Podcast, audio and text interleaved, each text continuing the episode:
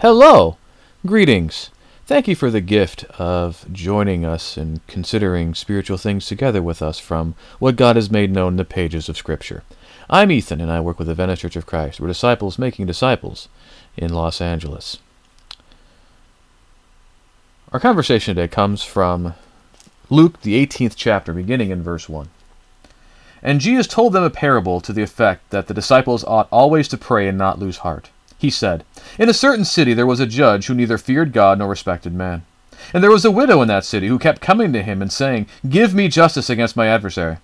For a while he refused, but afterward he said to himself, Though I neither fear God nor respect man, yet because this widow keeps bothering me, I will give her justice, so that she will not beat me down by her continual coming. And the Lord said, Hear what the unrighteous judge says. And will not God give justice to his elect, who cry to him day and night? Will he delay long over them? I tell you, he will give justice to them speedily. Nevertheless, when the Son of Man comes, will he find faith on earth? So when Jesus says this, in chapter 17 and verse 11, he is on his way to Jerusalem. He hasn't arrived yet. In chapter 19 and verse 28, he will arrive in Jerusalem. And he'll be in Jericho in Luke 18 and verse 35. So he's somewhere here between uh, the border between Samaria and Galilee and Jericho. He's going down the road. And the important thing for us to realize is that this instruction that he's giving is all tinged with the recognition of what's going to happen. That Jesus is preparing his disciples not only for what will happen to him, but for life and faithfulness when he's no longer physically present with him uh, after his resurrection and ascension. So, Jesus' parable, the persistent widow, is probably catalyzed very specifically by the conversation regarding the signs surrounding the coming of the kingdom and the vindication of the Son of Man that concluded chapter 17, uh, verse 20 through 37. Verse 20 and 21, the Pharisees had asked Jesus when the kingdom of God would come. And Jesus told him that it would not come with signs to be uh, perceived, that in fact it's in the midst of them, uh, in Jesus and what he is accomplishing. And then he told the disciples uh, that the day would come when they would want to see what calls one of the days of the Son of Man but they would not see it. What is one of the days of the Son of Man? Well, he's going to continue on, and he's saying that these things would be suffered, and he would have to be rejected by this generation. Uh, he talks about it in terms of the day of Noah and the day of Lot. Uh, that it would be in the day of Son of Man, that things would be going on as normal, and then it would all come to an end. Um, they need to flee quickly, not turn back. Uh, that those seeking to preserve his life will lose it; those who lose their life would keep it. Two would, you know, it would be arbitrary. One would be taken, one would be left in a bed or in a field, uh, or grinding women grinding together. Uh, in this particular example, and at the end of it, uh, they said to him, "Where, Lord?" And he said, "Where the corpse is, the vultures would gather there." All of these things are very parallel to what is seen in Matthew 24 uh, in other passages talking about the destruction of Jerusalem. Uh, so the day of the Son of Man here is about the apocalyptic things that are about to happen, and what would have to happen in between um, what would happen to Jesus and the the day where he would be vindicated as the Son of Man. And so this encouragement here is given about uh, continuing to pray. And it's a very interesting departure from convention that Luke will begin narrating the, the story uh, by telling us what Jesus' purpose is. That the disciples should pray and not grow weary or faint. And the fact that he says, uh, uh, and then he then told, and he told them, you know, there's a there's a progression for what came beforehand. Um, and the word here being used for not lose heart is akakein, which is utterly spiritless, wearied out, or exhausted. And there'll be more contextual explanation of why this is at the end of the parable. And so we'll hold off until then. So now we get the parable and we're given two characters. He's a, there's a judge who doesn't fear God or, and doesn't respect man, and there's a widow. And it's a very hyperbolic contrast. The judge, who doesn't fear God or respect people, has a lot of power but has no restraint. He has no reverence for custom or anything else.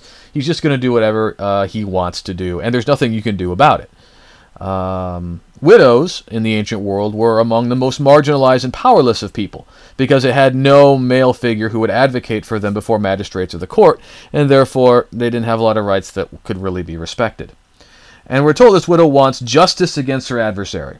We're not told what the specific injury or issue was. It's not really relevant to the story. It would probably just be a distraction. And she keeps bothering him. She kept coming. Give me justice. Give me justice. Give me justice. And so he refuses for a while because that seems to be his thing.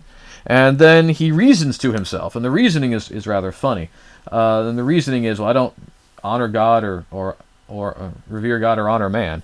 Uh, would anybody actually tell themselves that in their head? Probably not. It, but we're we're just playing with it here in the story. The idea is that um, is given us. He has no real reason to give this woman any justice based upon his, pers- perspective, but he's going to do it just because she's so annoying. It's like I'm going to give her what she wants, so she shuts up and leaves me alone. I will give her justice against her adversary just to get her out of my face. And uh, then Jesus tells us in verse six Hear what the unrighteous judge says. And he wants them thus to sort the lesson out for themselves. Why did the widow get justice? The widow got justice because she was consistent and she was insistent. If she had just tried once, or just a few times and gave up, she would not have received justice. You know, the judge is, is giving her the justice against her adversary because uh, she was so annoying. And uh, so Jesus then asks a rhetorical question for effect, and then he answers it. Well, God, you know, uh, not uh, give justice to his elect who cry out to him day and night? Will he delay long over them? I tell you, he will give justice to them speedily. So, avenging the elect. The idea there is that the saints, God's holy ones, have been persecuted. And this would be consistent with the experiences that the Christians would have in Acts and Revelation. Uh, patient or long suffering or delay long. And so the question here is Is God strengthening Christians to endure what they must endure by saying he will delay long over them? Or is God being patient towards some of them to repent in 2 Peter 3 9? Maybe some of both going on is, is part of the question. And of course, then we get to uh, speedily. What does that mean? Uh, is speedily, is it going to happen soon? Or is speedily mean when it's going to happen, it's going to happen suddenly? And either is de- possible, really, depending on your interpretive framework. Um, what's going on here is the same kind of thing as we see in Luke 11, 11 13, where he says, you know, if some, if your son asks you for a, you know, an egg, will you give him a snake? No. And if you people who are uh, are evil are, you know, give good things your children, will not God, who is, you know, all loving, uh, do good things for his children when they ask him?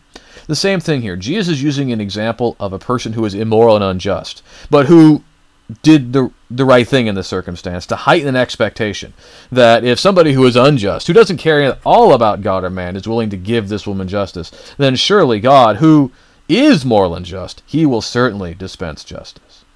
And that's what Jesus is trying to do to strengthen the disciples to persist in prayer. To realize that you have to, you know, it, it, may not come immediately, it may not come as quickly as you think it should, but you need to keep praying and God will hear you. And Jesus ends his discussion of the parable with a very haunting question When the Son of Man returns, will he find faith on the earth? And this is probably why Luke explained the parable in advance, so that the question is just left hanging. And he will go on and tell other parables and, and, and other stories. Uh, and allows Jesus' question to really maintain its great force and to be left ringing in the ears of the disciples and all who hear it. Will people endure despite persecutions and temptations, or will they fall away? So, what are we going to do here with this parable? It's very important for us to start with a very contextual application. Uh, there's an immediate and long term uh, application of this regarding prayer specifically about vengeance and justice. It's very easy for us to see this, uh, take it out of the specific illustration being used and just generalize it. And we're going to generalize it, don't worry. But before then, we really should respect what Jesus has to say in the way he has to say it uh, we've said that the media context, in, in view with Matthew 24, Mark 13 parallels, is there's going to be this upcoming day of the Son of Man that will be manifest in the year 70. And that Jesus knew the disciples were going to go through persecution and they were going to desire justice. And so this parable was to teach and reinforce the power of constantly praying for that justice, for the day of the Son of Man to come. There will be a lot of times where that day might feel nearer than not. Uh, if you're a Jewish Christian, uh, maybe you're thinking the year 40 and 41 when Caligula wants to put a statue into the temple and the Jews are about ready to revolt. Maybe it's 60 to 62 where you have a change in Roman procurators and they take the opportunity to kill James the Just. Uh, but it would eventually, it would not come. There would be many who would pretend to be the Messiah and would claim the liberation to come, and yet it had not. But when the events did happen from 68 to 70, they came quickly. In fact, when Titus began the final siege, uh, Jerusalem had been filled with visitors, and they had no chance to escape. And at that point, vengeance was taken because of the rejection of Jesus the Son of Man and for the persecution of those who would follow him. And so when we said that you can look at speedily in, in two senses, and both could be appropriate. In one sense, we can say 40 years is really not that long. Uh, when, especially when you compare it to, for instance, the fact that John will see Revelation and the judgment on Rome will take 115 to 500 years uh, to take place. Or the fact that it's been 2,000 years since Jesus said these things and we're still waiting for the ultimate uh, day of the Son of Man. But in the midst of that 40 year period, going through waves of persecution and distress, and without knowing when it would end, we could see why Christians would grow weary of praying for justice. Now, if the Hebrews letter is indeed written in the years in the 60s uh, to a Jewish Christian community, then we can see very prescient, presciently how Jesus has seen these things, because many Jewish Christians were very tempted to give up and return to the old ways. Would he find faith on the earth? The long term context, which is also apparent as, as you continue in Matthew 24 to 25, would be, uh, and in Revelation, uh, the day of the Son of Man against Rome, and the ultimate day of the Son of Man, the day of judgment and resurrection. For judgment against Rome, we see a lot in Revelation, including a scene in Revelation 6 9 through 11, where the martyrs want to know how long it will be before the, their blood is avenged. And Christians would endure 250 years of waves of harassment and persecution and pressure from the Romans. And they would need to hear this message to not give up in their prayers for justice, that God would and God did avenge their blood. And to this day we await the return of the Lord Jesus to defeat the final enemy, death, and for justice and righteousness to be fully accomplished on the day of judgment. And that is why uh, we are to cry out, Maranatha, our Lord come, in 1 Corinthians 16 and verse 22. And so we do well to remember that this parable is contextually applied to Christians crying out to God continually that justice would be accomplished on the earth, that the righteous would be avenged, and their adversaries would be judged. And of course, what's interesting about this is that of all the things in the faith, this is what Christians find really embarrassing. How many Christians are praying for the Lord to return at all, let alone that justice should be done in the day of judgment? Maybe our difficulty is that we haven't experienced enough difficulty or suffering. We have not endured persecution as they have, and we can't sympathize with their plight. In fact, some even get haughty in their comfort and their complacency. They look down with scorn upon Christians for praying that God would judge and condemn their enemies. I mean, after all, shouldn't they love their enemies and desire their salvation in Luke 6, 1 Timothy 2, and 2 Peter 3 and verse 9? But in this we have the Lord Jesus himself as an example. I mean, he is God in the flesh. He is love. He died that all could be saved. But he pronounces in Matthew 23 and 24 doom on the Pharisees and and condemn Jerusalem in its hardness of heart and rebelliousness. And we have to remember that, yes, Jesus in his life, death, uh, is very nonviolent, and he maintains a nonviolent posture in his life. But it's not just be- for nonviolence for the sake of nonviolence. It's because he's entrusting himself to God who judges justly in 1 Peter 2 18 through 25. Uh, in fact, Jesus very much expects that he will be vindicated and he will get glory over those who condemned him, manifest in this judgment in the year 70, which he himself has declared. Interestingly, in Romans chapter 12, a, a relevant passage here, beginning in verse 19, Jesus, I mean, Paul says, uh, Beloved, never avenge yourselves and you think it'd be a condemnation of vengeance, but it is not. He says, But leave it to the wrath of God, for it is written, Vengeance is mine, I'll repay, says the Lord. So there's not an expectation that people are just going to do bad things to us and that we just let them get away with it. Uh, that there's no vengeance to be had. The issue is not should vengeance be had upon those who act against us unjustly. The, the, the issue is who is right and proper to give that vengeance. And, and the issue that it should not for us. We should be giving it over to God. Let God in his wrath deal with things righteously and justly. Because if we don't pray for the Lord to return and for his justice to be accomplished on the earth, we're not truly seeking God's reign and God's righteousness. We need to love our fellow man and yet make wish that iniquity and injustice should be made right. And if we're not bothered by injustice or iniquity in this world, is it because we've been grown weary of it? that we were desensitized to it, or God forbid, are we complicit? When the Son of Man returns, will he find us praying for his justice to be accomplished and for him to return? Or are we, he's going to find us hardened in our cynicism, worn down by weariness, or even worse, complicit with the very powers and principalities who oppress and who sent him to the cross? So that's a very specific application and something we need to keep in mind. And it's very important for us always to keep that up on the pedestal it belongs. That's the primary purpose of what Jesus has to say. But we can also extend the principle of what Jesus has to say here about praying regarding justice and vengeance uh, to other aspects of our lives and faith, to our thoughts and practices. Because the per- persistent widow is teaching us the power of perseverance. Now, in our prayer lives, it's very easy for us to grow scared and skittish. That we ask God for something once, we might get disappointed, and then we think we shouldn't keep asking for it. Now, uh, if, if our asking is for a million dollars or for a new car, well, maybe we, we're, we're asking to spend on our passions and not to glorify Him. Uh, and we shouldn't pray for those things that are just to seek to our material benefit uh, without glorifying God in James 4 1 through 4. But we need to pray persistently for what we desire in faith and must not grow weary just because it's not perfectly realized on our timetable. Uh, God wants us to cast our anxieties upon Him in 1 Peter 5 7. He wants us to pray continually in 1 Thessalonians 5 16. He knows what we need before we ask. We can see in the Psalms the boldness that can be used in praying to God if we had the faith to do that. Uh, sometimes what we pray for doesn't happen because it's not in our best interest. Maybe it's a process that takes time. Maybe it's a matter of timing. Maybe it's something else beyond our understanding. And we shouldn't look at prayer as a way of trying to extort or manipulate God. That, that's not how this works. God is sovereign, God is supreme, and we are making our request known to Him. Thankfully, that He even cares enough to let us ask, uh, which is certainly something we shouldn't take for granted. And, and, to understand that so much of why we pray is for our own benefit. Uh, and beyond anything that he will give, without denying the power of prayer. Uh, the power of righteous man avails much, as James tells us. But we can know that the more consistently, continually, persistently we pray about that which would glorify God, the more we can grow in faith. Uh, if we give up on such things in our prayer, then we're not growing in faith, and we should have no expectations they're going to happen. And this can be about justice. It can be about personal growth. It can be about evangelism. It can be uh, on behalf of others and many other things. And it's not even just in terms of our prayer life. It can be about practices, overcoming temptation to sin. If we try to avoid a sin, we then accidentally or, or we, we're tempted to do this and we do this and we don't give up, right?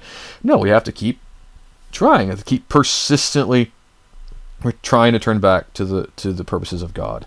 Uh, also, in doing righteousness, you know, we might stumble and, and, and not do the right thing in one circumstance, but it gives us hopefully strength to to uh, pray, ask for forgiveness, and to seek to do the right thing the next time uh, in terms of proclaiming the gospel, things of that nature. And all of these things, it's insufficient just to do them once, then get disappointed and give up. In all these things, we need to keep trying, keep working, despite our failings, despite the rejections.